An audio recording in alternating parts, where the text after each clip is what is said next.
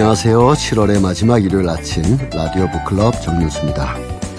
일주일 동안 정말 밤잠을 설치시는 분들 많았고요. 낮에도 물론 요래 없는 더위 속에서 경북 영천은 주중 한때 40도가 넘는 그런 무더위였습니다. 그런 더위 속에서도 또 국내외적으로 슬픈 소식들 많이 있었습니다만 우리 정치계에서 늘 의미 있는 가치 정치를 추구해온 노회찬 의원 유명을 달리하셨죠.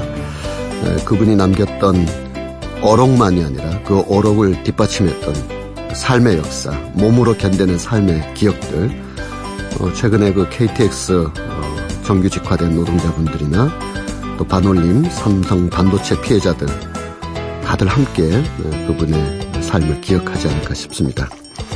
그리고 또 같은 날에 그야말로 한국 문단, 한국 문학, 한국 사상계를 대표한다고 할 수 있는 최인훈 선생께서도 오랜 투병 끝에 타계하셨습니다. 그 두 분이 이 작은 배를 떠난 이후로 보니까 정말 큰 무게들, 그 삶의 무게, 문학의 무게를 그 후에야 더 실감하게 되는 그런 일들이 됐습니다. 몇 주 동안 우리가 여름, 뜨거운 한국의 소설들 이런 부제로 작가들 만나고 있습니다. 여기서 뜨거운을 조금 뜨거운으로 할 걸 이런 생각도 좀 드는데요.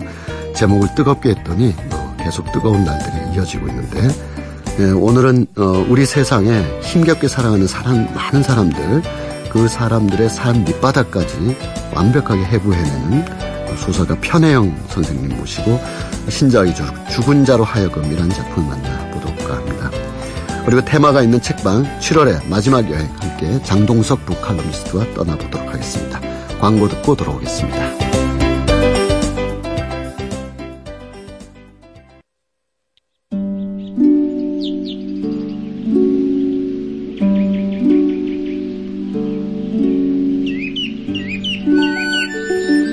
소리나는 책 라디오 북클럽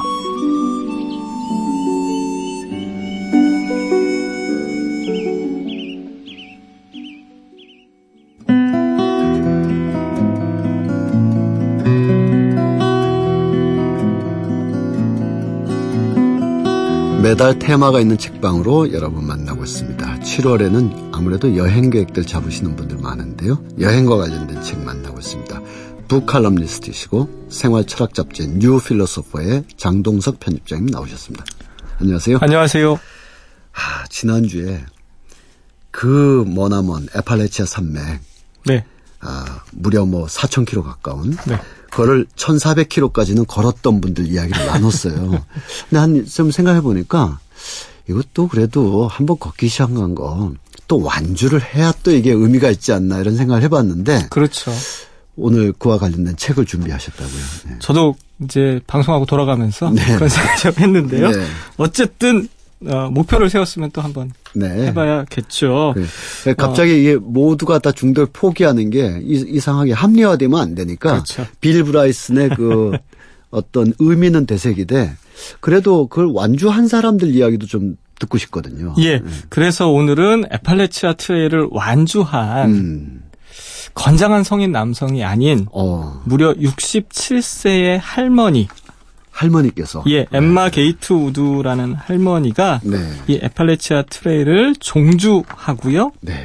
책을 한 권 이제 쓰셨는데 네. 물론 이제 벤 몽고메리라는 작가가 이제 할머니를 네. 인터뷰해서 함께 쓴 책인데요. 네. 제목이 참 재밌습니다. 할머니 그만 집으로 돌아가세요. 네. 약간 위트와 유머가 있어요. 맞습니다. 네, 할머니 그만 집으로 돌아가세요. 역설일 것 같은데요. 근데. 그렇습니다. 네. 사실은 67이 되기까지 네. 이 할머니 엠마 게이트우드 이 할머니가 네. 가족을 돌보는 정말 그 평범한 삶을 살고 있었어요. 네. 그런데 남편은 동네에서는 평판이 좋은 사람인데 집에 오면 폭력을 휘두르는. 그냥 괴짜 남편이 아니라 나쁜 분이군요. 나쁜 남편이었어요. 예, 예. 그래서 이 할머니가 탈출구로 애팔레치아 트레일로 들어가게 된 이야기예요. 네. 근데 이 할머니는 네. 집 나갈 때 네. 어디 좀 다녀올게 이렇게 인사하고요. 네. 자로 하나 $200 들고 집을 나오셨어요. 그 자루라는 게 이제 배낭 같은 거. 그렇습니다. 이 시기가 지금은 사실은 뭐 이렇게 동네 뒷산을 가셔도 에베레스트 산 올라가실 정도의 그 옷과 장비를 갖고 가시지 않습니까? 장비 구하는 재미죠. 그렇습니다. 장비 보는 재미. 예. 네. 그런데 이 당시는 1955년 그러니까 기능성 옷이라든가 네. 무슨 장비가 갖춰져 있지 않은 거예요. 그냥 동네 마시 다닐 때 들고 다녔던 그 자루 하나. 아 그러면 그 시대라고 하면 여성이 집을 나와서 어디론가를 종주한다는 것에 대한 인식도 없거나 폄하됐던 때 아닐까요? 그렇습니다. 네. 그래서 할머니가 없어졌을 때 네. 가족들이 이 도대체 어떻게 된 일이냐. 네. 뭐 이렇게 이제 굉장히 이렇게 특히 남편이 분노했었는데요. 네. 이 할머니가 이 애팔레치아 트레일로 가게 된 계기가 있어요. 네. 어느 날 네. 병원을 방문할 일이 있었는데 네. 거기 대기실에서 내셔널 지오그래픽을 본 거예요. 네, 잡지를 봤겠죠. 그렇습니다. 네. 남편이 지역사회에서 신망이 두터웠는데 폭력 행사하는 폭군, 그 폭력을 피해서 자기가 항상 그 피난처처럼 여겼던 곳이 집 근처 숲이었는데 네네. 거대한 숲은 어떨까? 네. 나에게 어떤 위안을 줄까? 궁금했다라는 거죠.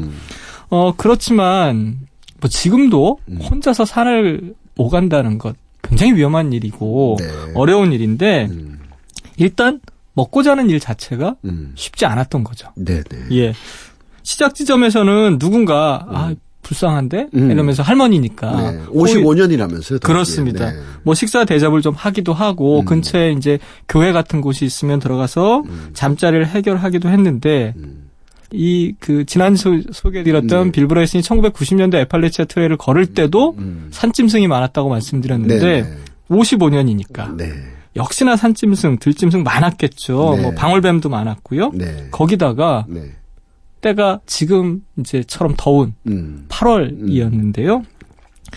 더위뿐만 아니라 태풍이 또 그 지역에 몇 개 몰아쳐서 미국은 또 토네이도 이런 걸로 뭐 그렇습니다. 엄청난 피해를 입기도 하죠. 신발도 변변치 않은데 네. 굉장히 웅덩이가 많아서 고생했던 이야기들이 이제 쭉 속에 펼쳐집니다. 아니 저도 지난주에 잠깐 말씀드렸습니다만 친구가 어느 날 찾아와서 이렇게 여름에 빈둥거리느니 우리 자전거로 한 바퀴 돌자 해서 출발을 했는데 장비가 없으니까 그렇죠.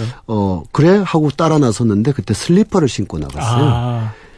그걸 낡은 자전거를 타고 이렇게 전국을 한반도를 25일 동안 나름 자부심을 갖고 있었는데 이 할머님에 비하면 아무것도 아니군요. 네. 그러니까 그 3,600km 뭐 길게는 한 3,700-800m라고도 킬로미터라고도 얘기하는데 네. 그 길이 자기에게 더 살갑고 친근하게 느껴지지 폭력적인 남편과 수많은 어린 자녀들이 있는 또 손자 손녀들이 있는 물론 그들이 사랑스럽긴 하지만 그곳으로 돌아가고 싶은 생각이 전혀 들지 않더라는 거예요. 이 위험천만한 애팔레치아를 걸으시면서 사실은 새로운 삶, 새로운 인연들, 새로운 경험들도 했으니까 이렇게 완주가 가능했겠죠. 그렇죠. 네. 실제로 고비고비마다 만난 사람들이 있어요. 그러니까 네. 어떤 때는 비가 많이 와서 좀 슬퍼하면서 나무 밑에서 있는데 저쪽에서 제잘거리는 소리들이 들리는 거죠. 보이스카우트 아이들이 네.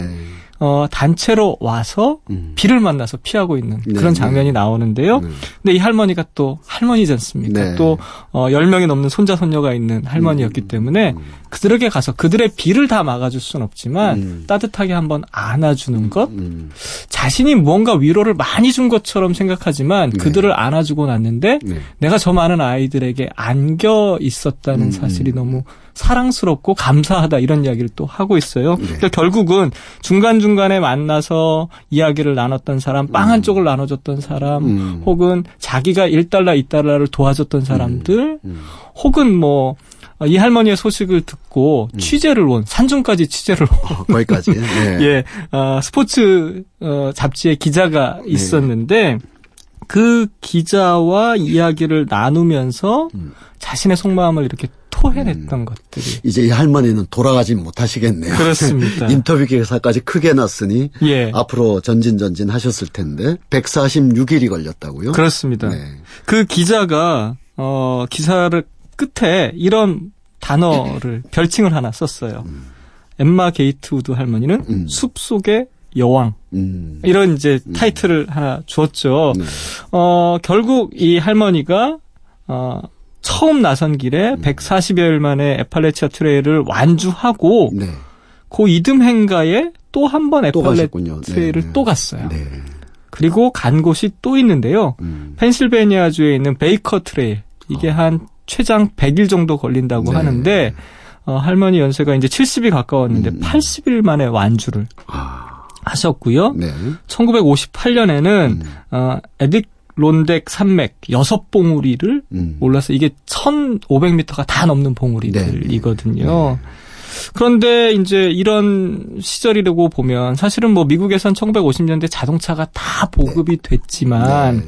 아직도 지역에서는 이제 걸어서 생활하는 분들이 많았는데 네. 자동차 문화가 불일듯 일어나서 자신들의 삶을 변화시키고 있는 와중에 또 다른 이제 잡지사 기자가 인터뷰를 나중에 하고 나서 이 할머니가 우리에게 보여준 것은 단지 걷기의 어떤 여흥이라든가 즐거움이 아니라 네. 자연의 선물을 우리에게 보여줬다라고 이야기할 정도로 굉장히 다양한 체험 속에서 이 할머니가 겪은 일들을 보여주고 있는 네. 그런 책이라고 할 수 있습니다. 이 할머니 엠마 게이트우드라는 분의 성을 풀어보면 이게 숲속으로 걸으시려고 게이트우드라는 분이 되신 것 그렇습니다. 같아요. 그렇습니다. 예.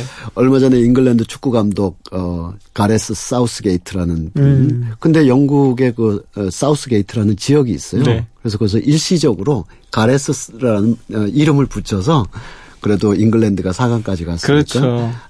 그 역 이름이 일시적으로 가레스 사우스게이트 역으로 이제 되기도 했는데 엠마 게이트우드 정말 숲으로 가는 문을 활짝 열어주신 분이 아닐까 싶은데 이 진정 숲속의 여왕이라는 별명이 무색하지 않은 원조의 어떤 걷기 전도사 네. 이분이 남긴 우리의 교훈이라면 어떤 것이 있을까요? 많은 질문들을 받았다고 해요. 네. 애팔레치아 트레일도 갔다 오고 몇 번에 이제 산도 올라오고 내려오니까 사람들이 묻더라는 거죠. 도대체 왜 거길 가냐? 왜 네. 걸었냐? 그렇죠. 네. 그때마다 단 한 문장. 왜냐하면 그렇게 하고 싶었으니까요. 네. 이게 대답의 전부였다라는 거예요. 저는 이 대답을 들으면서 70 가까이 어려움 속에서 살았던 한 할머니가 인고의 세월을 견뎌냈던 그 방식이 들어 있는 것 같다라는 생각이 들고요. 그 세월 속에서 자기가 진정으로 추구하고자 했던 그것이 자유인지는 모르겠지만 영혼의 자유를 진정으로 얻은 사람이 할 수 있는 고백이 아닐까. 네. 그래서 할머니가 이제 젊은 사람들에게 그래도 조언 하나 남겨주십시오 이렇게 얘기했더니 이렇게 얘기하세요. 내가 할 수 있다고 했지. 거봐 이렇게 해냈어. 이게 우리의 대답이 되어야 한다라고 네. 할머니가 정말 여느 철학자보다 더 웅숭 깊은 가르침을 우리에게 주고 있지 않은가 그런 생각이 또 들었습니다. 70살 할머님의 그 삶의 어떤 진지한 그리고 또 실제로 몸으로 이뤄낸 그런 교훈이 아닌가 싶습니다. 이렇게 우리가 7월에 여행이라는 테마로 여러 책을 살펴봤습니다만 이제 8월이면 8월 예고도 한번 해주시죠. 8월에는 어떤 테마로 우리가 좀 책을 만나볼까요? 더위 속에서 네. 사실은 생명이 가장 그렇죠. 폭발하는 네. 시기, 네. 네. 다양하게 활동하는 시기인데요. 그래서 8월에는 자연과 연관된 이야기를 네. 좀 다양한 책을 통해서 만나보고자 합니다. 그럼 8월을 또 기대하겠습니다. 오늘 말씀 고맙습니다. 고맙습니다. 앞서 신작 죽은 자로 하여금 이 소설에 보면 병원에서 한 명의 환자, 한 명의 인간으로 제대로 대접을 받지 못하고 급기야 쫓겨나게 되는 그런 사람이 거의 바스라질 것 같은 목소리로 정말 거대 병은 한번 저항 한번 뭐 하지 못한 채 미안합니다, 미안합니다라고 하는 사과하는 장면이 나옵니다. 왜 우리가 이렇게 미안하다고 막 굴욕을 우리 스스로가 이렇게 몸을 낮춰서 해야 되는가라고 작가는 오히려 반문하면서 그 장면을 아주 날카롭게 쓰고 있습니다. 그것이 우리가 살아가는 현실의 모습이라고 한다면 이런 현실 조금은 좀 바꿔야 되겠다. 변화됐으면 좋겠다. 이런 생각을 하게 되는 그런 소설들 만나봤습니다. 무더위지만 그래도 우리가 서로를 존중할 그런 인간으로서 살고 있지 않은가. 희망을 갖는다는 것. 그 하나만의 그 작은 씨앗이라도 이렇게 버려서는 안 된다. 이런 생각을 이 무더위에도 다시금 해보는 그런 계기가 되었습니다. 브루스 스프링스틴의 노래를 들으면서 끝내고자 합니다. Streets of Philadelphia 들으시면서 다음 주에 뵙도록 하겠습니다. 감사합니다.